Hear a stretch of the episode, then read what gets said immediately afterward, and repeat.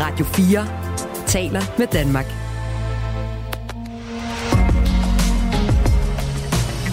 Du lytter til Radio 4 undersøger.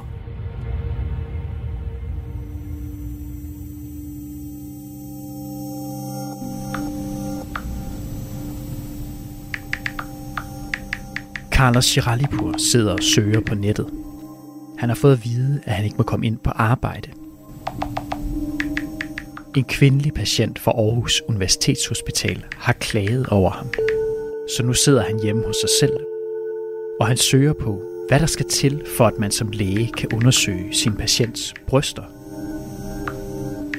Og så søger han også på, hvornår man som læge kan undersøge sin patient analt. Et par dage senere banker det på døren. Det er politiet.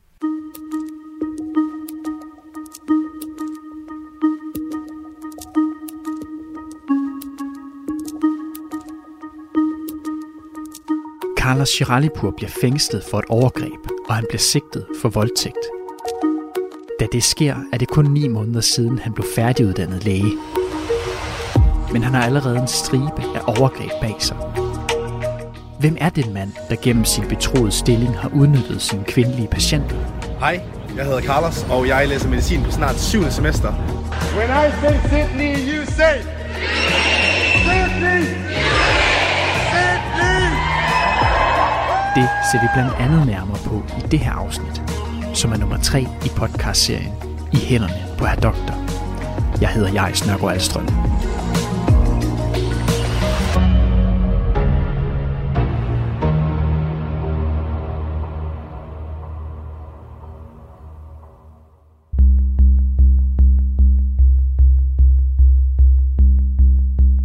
Carlos Chiralipur er blevet bedt om at blive hjemme fra arbejde, og det skyldes det, der skete aftenen for inden.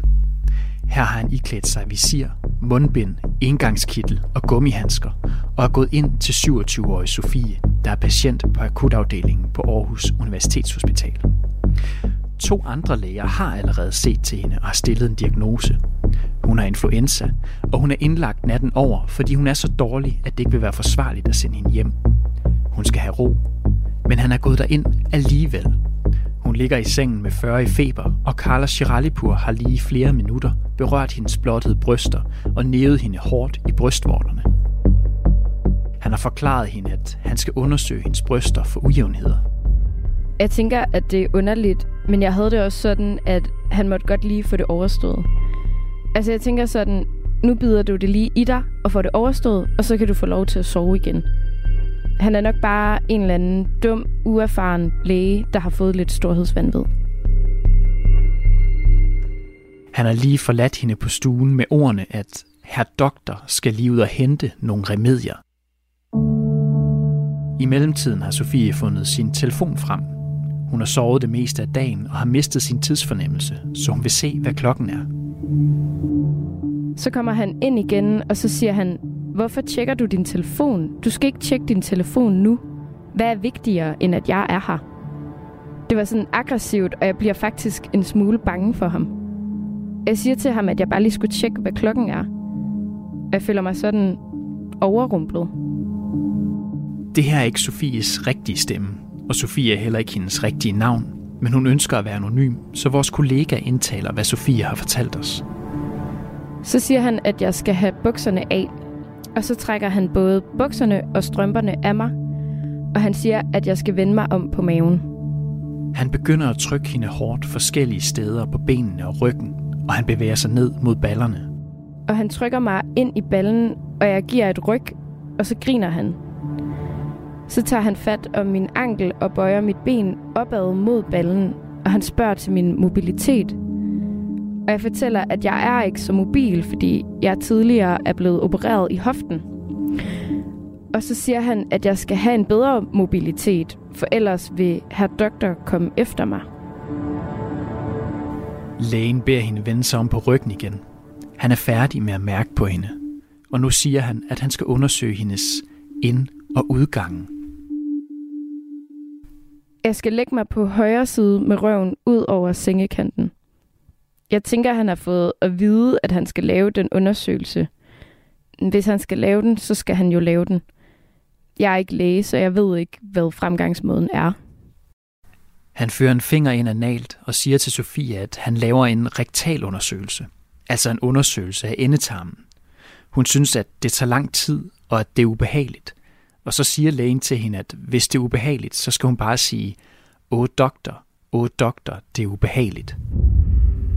Det svarede jeg ham ikke på. Altså, du skal ikke snakke til mig, imens du har en finger op i røven på mig. Så tænker jeg, nu bider du det bare i dig, for at få det overstået. Jeg kan huske, at solen skinnede ind af vinduet hele dagen. Men imens han undersøger mig rektalt, der har jeg det som om, at der er en stor, fed, sort sky henover. Det er bare den der mega ydmygende position at være i.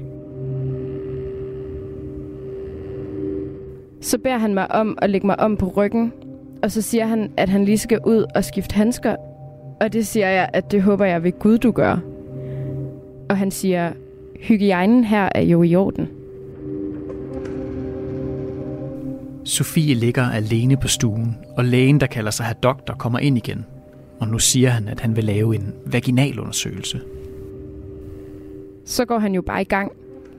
Og det er der, det slår klik for mig. Fordi det andet har jeg jo ikke prøvet før. Så der kan jeg ikke sige, om det er rigtigt eller forkert. Men nu er jeg en kvinde, så jeg har fået lavet en vaginalundersøgelse før. Jeg har været ved gynekolog, jeg har fået sat en hormonspiral op. Jeg ved godt, at når de gør det her, at de trykker til, fordi de leder efter noget, der ikke skal være der. Men han er meget blid. Sofie kigger væk, da Carla Chiralipur stikker sine fingre ind i hendes skede. Men da hun vender blikket nedad, ser hun, at han stiger på hendes ansigt og forsøger at få øjenkontakt. Det her er seksuelt betonet. Det har ikke noget med en undersøgelse at gøre. Han begynder at trykke ned på min mave og sprede mine skamlæber og røre ved min klitoris flere gange. Mens han står her og rører ved Sofies kønsdel, siger han også til hende, at han håber, at han ikke skal se hende herinde på skadestuen igen. Han vil hellere se hende privat. Der frøs jeg fuldstændig. Men lægen fortsætter med at røre ved hende på en måde, som hun er sikker på ikke har noget med en undersøgelse at gøre. Så spørger han mig også, om jeg skal tisse, og det skal jeg. Så jeg siger ja, og så siger han, at jeg ikke må tisse på her doktor, for så skylder jeg kvejekage. Jeg tænker, at det sagde han bare ikke. Jeg svarer ikke. Han har jo stadig fingrene inde i mig, og jeg ligger med hovedet gemt nede i min albue. Og så spørger han mig, hvad jeg skylder, hvis jeg tisser på her doktor. Og så siger jeg, kvejkage vel. Det gør jeg ligesom for at tale ham efter munden.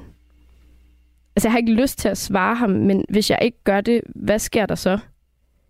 Alt i mig skriger bare, at der er noget galt her. Carlos Chiralipur stopper sit foretagende, og så vidt Sofie husker, skifter han gummihandsker igen.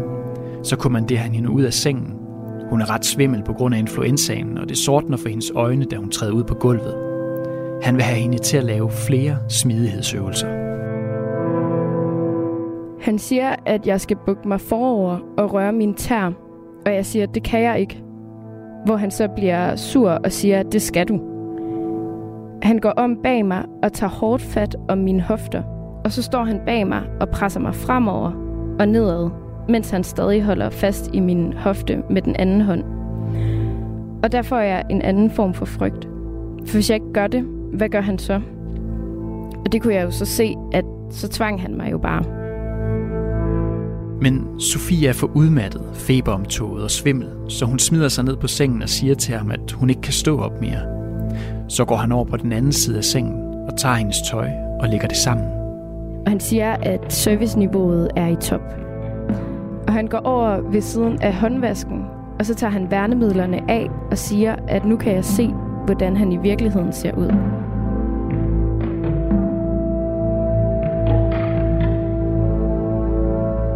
Sofie vender sig kort mod ham, men siger ikke noget. Og lægen forlader stuen. Det hele har taget næsten en halv time. I lang tid efter ligger Sofie bare i sengen og forsøger at forstå, hvad der er sket. Tvivlen var der stadig inde i mig, men så alligevel slet ikke. Men det var det her med, hvis jeg siger det her til nogen, kommer jeg så til at fremstå som hende, den der hysteriske? Eller sådan en hashtag MeToo-type? Hun begynder at vandre rundt på stuen, mens hun slæber sit dropstativ med sig. Og hun stiller sig ud til spejlet på badeværelset og ser på sig selv. Jeg går ud og kigger mig selv i spejlet og ind i seng igen. Ud og kigge mig selv i spejlet og vand i hovedet. Og sådan, hvad fanden er det, der foregår op i mit hoved? Hvad fanden er det, der sker? Hun beslutter at skrive til sin søster. Jeg får skrevet til hende, om jeg lige må spørge hende om noget. Fordi at jeg lige har oplevet noget, og jeg kan ikke helt få styr på det op i mit hoved. Man har følelsen af, at der er sket noget, men kan du ikke lige se, at det er mig, den er galt med? Søsteren bekræfter hende i, at det her ikke var normalt. Så Sofie tager tilløb. Hun tilkalder en sygeplejerske. Men da sygeplejersken kommer ind, kan Sofie kun få sig til at sige, at hun mangler en gaffel til sin aftensmad. Jeg tør bare ikke. Jeg kan bare ikke få det sagt. Men hen på aftenen kan hun ikke se nogen udvej. Hun må sige det. Jeg siger til mig selv, du har både saftevand, du har mad, du har kiks. Der er vidderligt ikke mere, du kan bede dem om at give dig. Så nu rykker du i den snor. Så trækker hun i alarmsnoren, og en sygeplejerske kommer ind. Her fortæller Sofie, hvad der er sket, og sygeplejersken henter bagvagten. Og bagvagten må sige til Sofie, at hun er meget ked af det, Sofie har været udsat for. Og så fortæller hun Sofie noget, der får hendes verden til at synke i grus. Lægen var slet ikke på arbejde, da han var inde ved hende. Hun var ikke hans patient. Han havde fået fri. Her stod det lysende klart for mig, at jeg havde været udsat for et overgreb. Jeg blev øh, rigtig vred til at starte med, for at være helt ærlig. Jeg blev pisse sur. Øh, jeg var sådan, det, det gør man ikke. Og især som, som kvinde, og jeg er jo jævnaldrende med, med patienten fra Aarhus. Sofie melder Carla Giralipur til politiet. Da han blev anholdt, løber rygterne som en steppebrand i lægemiljøet i og omkring Aarhus. Og historien når også tilbage til Viborg, hvor Maria Smedegaard bor. Jamen, jeg finder ud af, at Carlos er anholdt igennem nogle fælles bekendte. Drengene herude fra Sydbyen af, de har en Snapchat-gruppe, hvor de ligesom får nys omkring den her nyhed, og er så inde og se på de her lægeautorisationer, eller hvad de hedder. Og hvor der så står, at det er midlertidigt suspenderet. Øhm, og rygterne her i Viborg, de går altid hurtigt. Carlos Giralipur har ikke blot været læge på hospitalet her i Viborg. Han er også vokset op i byen, og han er en karakter, som mange kender til. Her i Viborg, der ved øh, alle, hvem alle er, hvis man kan sige det sådan. Øh, alle kender Carlos, ja. Vi har været i kontakt med flere mennesker tæt på og omkring Carlos Giralipur. Men ingen andre har ønsket at medvirke. Så jeg har fundet et øh, klassebillede, og så har jeg taget et billede af et øh, fastelavns øh, halløj. Kun Maria Smedegaard har haft lyst til at fortælle om sit venskab med Carlos Giralipur. Jamen øh, her på billedet, der går vi i 4. klasse. Det er mig, og det er Carlos. Men, øh, og ham, Carlos, han står ved siden af, det er jo så, siger hans bedste kammerat igennem mange år. Det er ham, hvis forældre, de øh, tog sig, nu skulle til at sige, tog ham til sig øh, i sådan en form for noget plejefamilie, hvor han boede nede hos dem i, jamen det ved jeg ikke, over et år i hvert fald, inden han så kom i plejefamilie. Maria møder Carlos Giralipur, da de begge starter i børnehaveklassen på Sønders skole. Og ifølge Maria udvikler deres forhold sig til mere end bare at være klassekammerater. Vi har jo en tæt relation, fordi Carlos han er, er bedste venner igen med og øh, han bor lige på huset nede ad vejen, hvor vi bor. Så på den måde, der har vi rigtig meget med hinanden at gøre, både i skolen og også i fritiden. Øh, og, øh, og de tager jo lidt Carlos til sig og tager ham med på ferie. Og øh, vi er også rigtig tit på ferie med vores familie. Så vi, øh, vi er også på ferie med Carlos. Carlos, han er, han er sådan en ekstra øh, familiemedlem, en ekstra bror. Øh, vi har tit haft sleepovers, altså hvor vi alle sammen har lagt op på vores værelser og sovet sammen. Og, så det har bare været en rigtig, rigtig god ven. Vi har fået bekræftet fra flere kilder, at Carlos Giralipur i en længere periode ikke boede sammen med sine forældre som barn. Men vi kender ikke den præcise årsag til, hvorfor det var sådan. Det her det var vores gang i de ældre år, så man kan åbne. Skolegården dernede, det var jo ikke en legeplads. Der var et fodboldmål, og det var det. Der var Carlos altid. det, ja, og så igen, når man er god til det, så, så er det også der, man er. Carlos Chiralipur er en ret god fodboldspiller. I et væld af artikler i Viborg Stifts Folkeblad bliver han beskrevet som et stort talent. Han bliver rykket op og spille med årgangen over sig, og han kommer ind og spiller med på ungdomslandsholdet. Og som 17-årig bliver han en del af dansk professionel fodbold. Her får han debut på Viborg FF's første hold.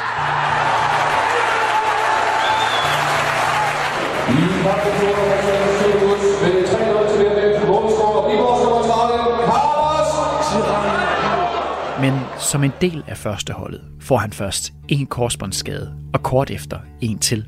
Og det ender også med, at øh, han kan ikke komme på banen igen. Så øh, han skal have gang i hans plan B.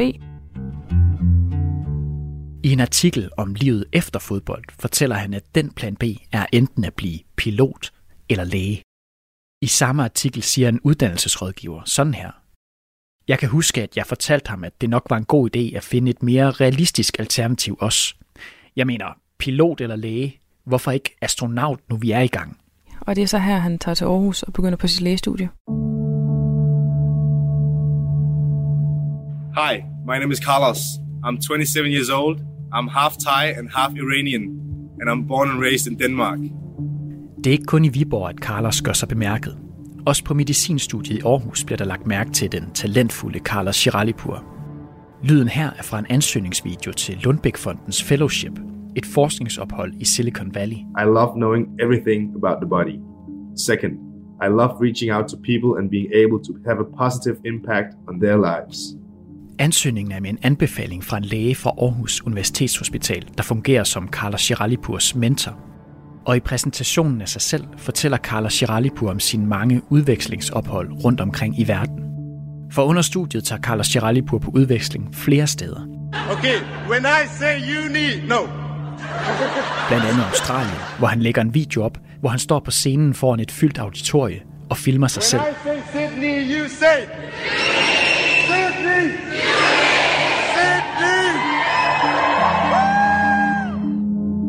Og på sine udlandsrejser styrer han også Aarhus Universitets Facebook- og Instagram-konto.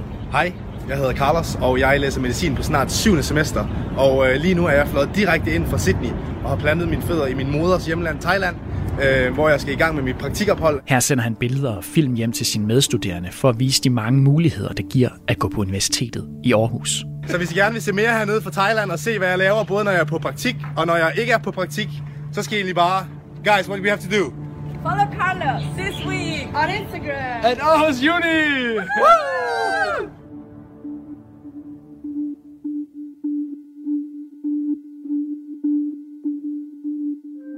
Vi har været i kontakt med flere kilder fra medicinstudiet.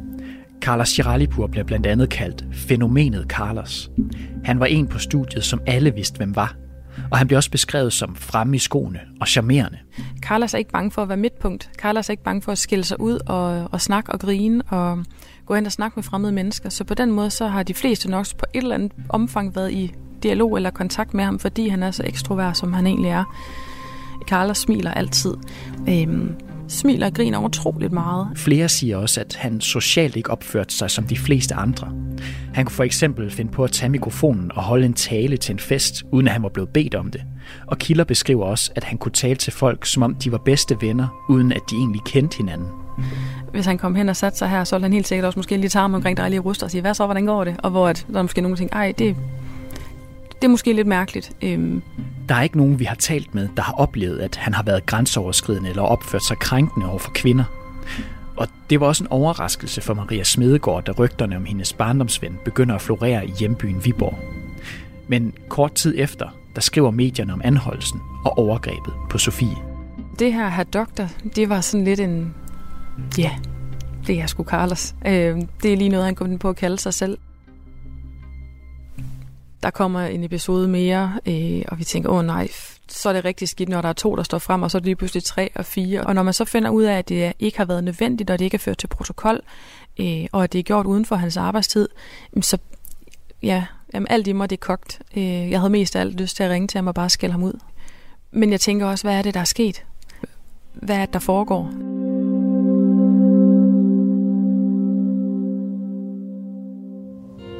Den her mand, fodboldtalentet, midtpunktet, ham med det store smil, han har med sine handlinger, efter han blev læge, fuldstændig knækket Sofies og Mathildes tillid til sundhedsvæsenet. Og de er begge enormt mærket af overgrebene her over et år efter. Fuck, jeg ryster, mand. Det er da helt vildt. Mathilde er på vej ind til en psykiater. Hun har en veninde med som opbakning. Så vi, om den vil gå igennem scanneren her. Du har en aftale kl. 10 til venlighedsplads i venteværelset. Det er endnu en samtale i en efterhånden lang række. De er ved at spore sig ind på, hvilken diagnose hun har pådraget sig. Nu kommer der en diagnose på, at man faktisk har et eller andet. Øh, den, øh, den synes jeg, der er hård. Jeg, jeg synes, den, øh, den er ret ubehagelig, faktisk. På det her tidspunkt er det lidt over et år siden, hun blev udsat for et overgreb på sygehuset i Viborg. Hej. Hej, så. Mathilde? Ja, det er så. Jeg fik at vide, at I var gået herind. Ja. Så, men øh, jeg er klar. Det lyder godt. Mødet med Carla Shiralipur har fået Mathilde til at bede om ikke at blive udredt af mandlige sundhedspersoner. Nu står der Peter på døren. Ja, og der er ikke nogen. Nå, okay. Det er, okay. det er godt. Vi går ikke med ind til Mathildes konsultation med psykiateren. Godt nok har vi fået lov til at komme tæt på, men visse ting vil Mathilde gerne holde private.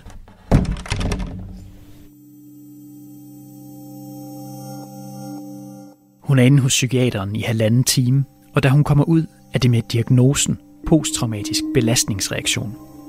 Det er en tilstand, der ifølge Psykiatrifonden opstår efter meget voldsomme oplevelser, hvor man for eksempel har følt stærk redsel, hjælpeløshed og intens frygt.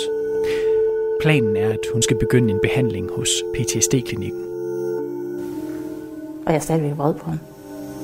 Jeg kan godt mærke, at Ja, men det, åh, det han har udsat mig for, det, det han har udsat os for i det hele taget. Alle os, der har fået rettet under hans hænder, det... Jeg, jeg er nysgerrig på, hvorfor.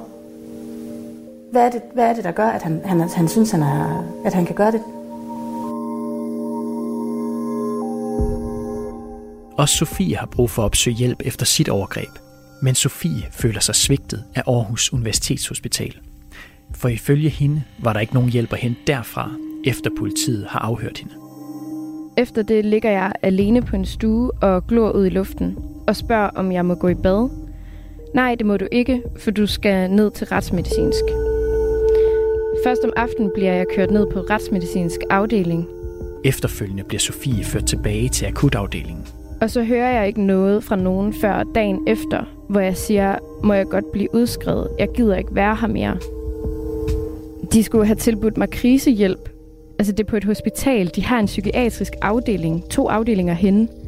Så må de finde en psykiater, eller en psykolog, eller en psykoterapeut derhenne og sige, prøv at høre her, vi har lige en situation. Det gør de ikke overhovedet. De gør ingenting.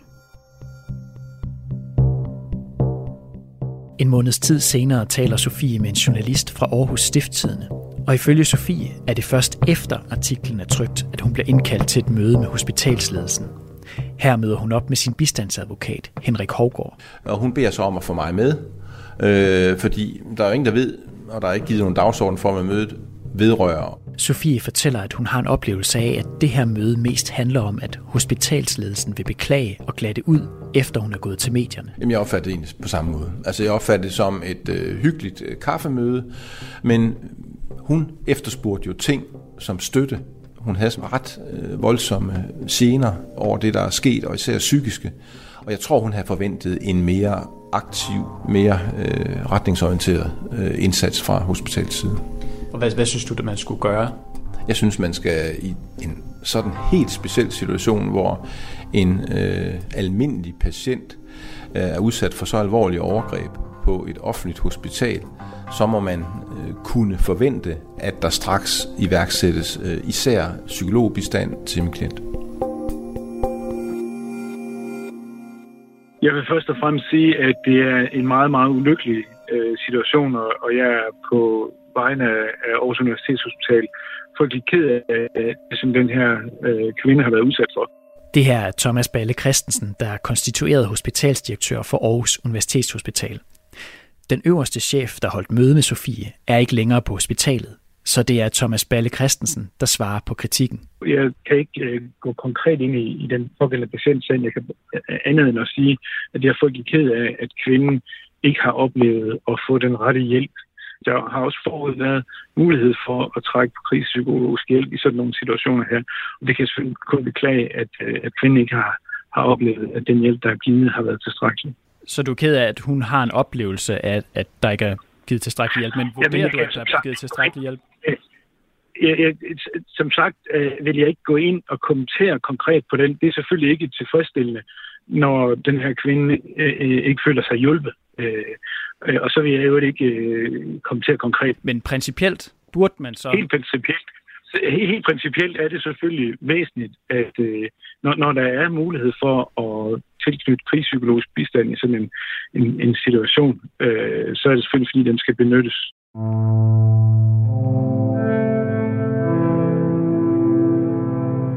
Overgrebet får mærkbare konsekvenser for Sofie. Hun går til psykolog, som det ender med at være hendes arbejdsplads, der betaler for – hun har svært ved at sove, og hun er blevet forsinket i at gennemføre sin uddannelse. Og hendes selvbillede er krakeleret, for hun har altid set sig selv som en person, der kan sige fra. Jeg føler al kontrol over min hverdag, og mit liv er blevet taget fra mig. Alle mine personlige værdier, som ellers er meget stærke, de er bare blevet taget, og så er de blevet vendt på hovedet og rystet ud af posen. Og så kunne jeg ellers få lov til at sortere i dem igen.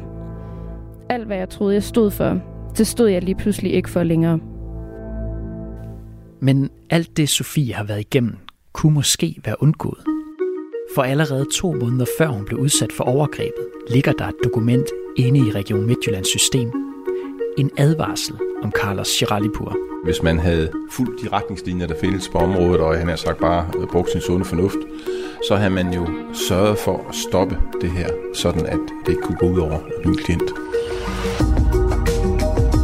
Det her var tredje afsnit af I hænderne på herr doktor. Selvom Carter Shiralipur er dømt for voldtægt og blufærdighedskrænkelse ved to retsinstanser, så har han gennem hele sagen nægtet sig skyldig. Han påstår, at der i stedet var tale om grundige undersøgelser. Desuden siger han gennem sin advokat, at han har tavshedspligt, og derfor kan han ikke udtale sig om sagen på nuværende tidspunkt. Afsnittet var tilrettelagt af Tobias Hansen Bødger og af mig. Jeg hedder Jais Nørgaard Alstrøm. Redaktør er Søren Maja Jensen.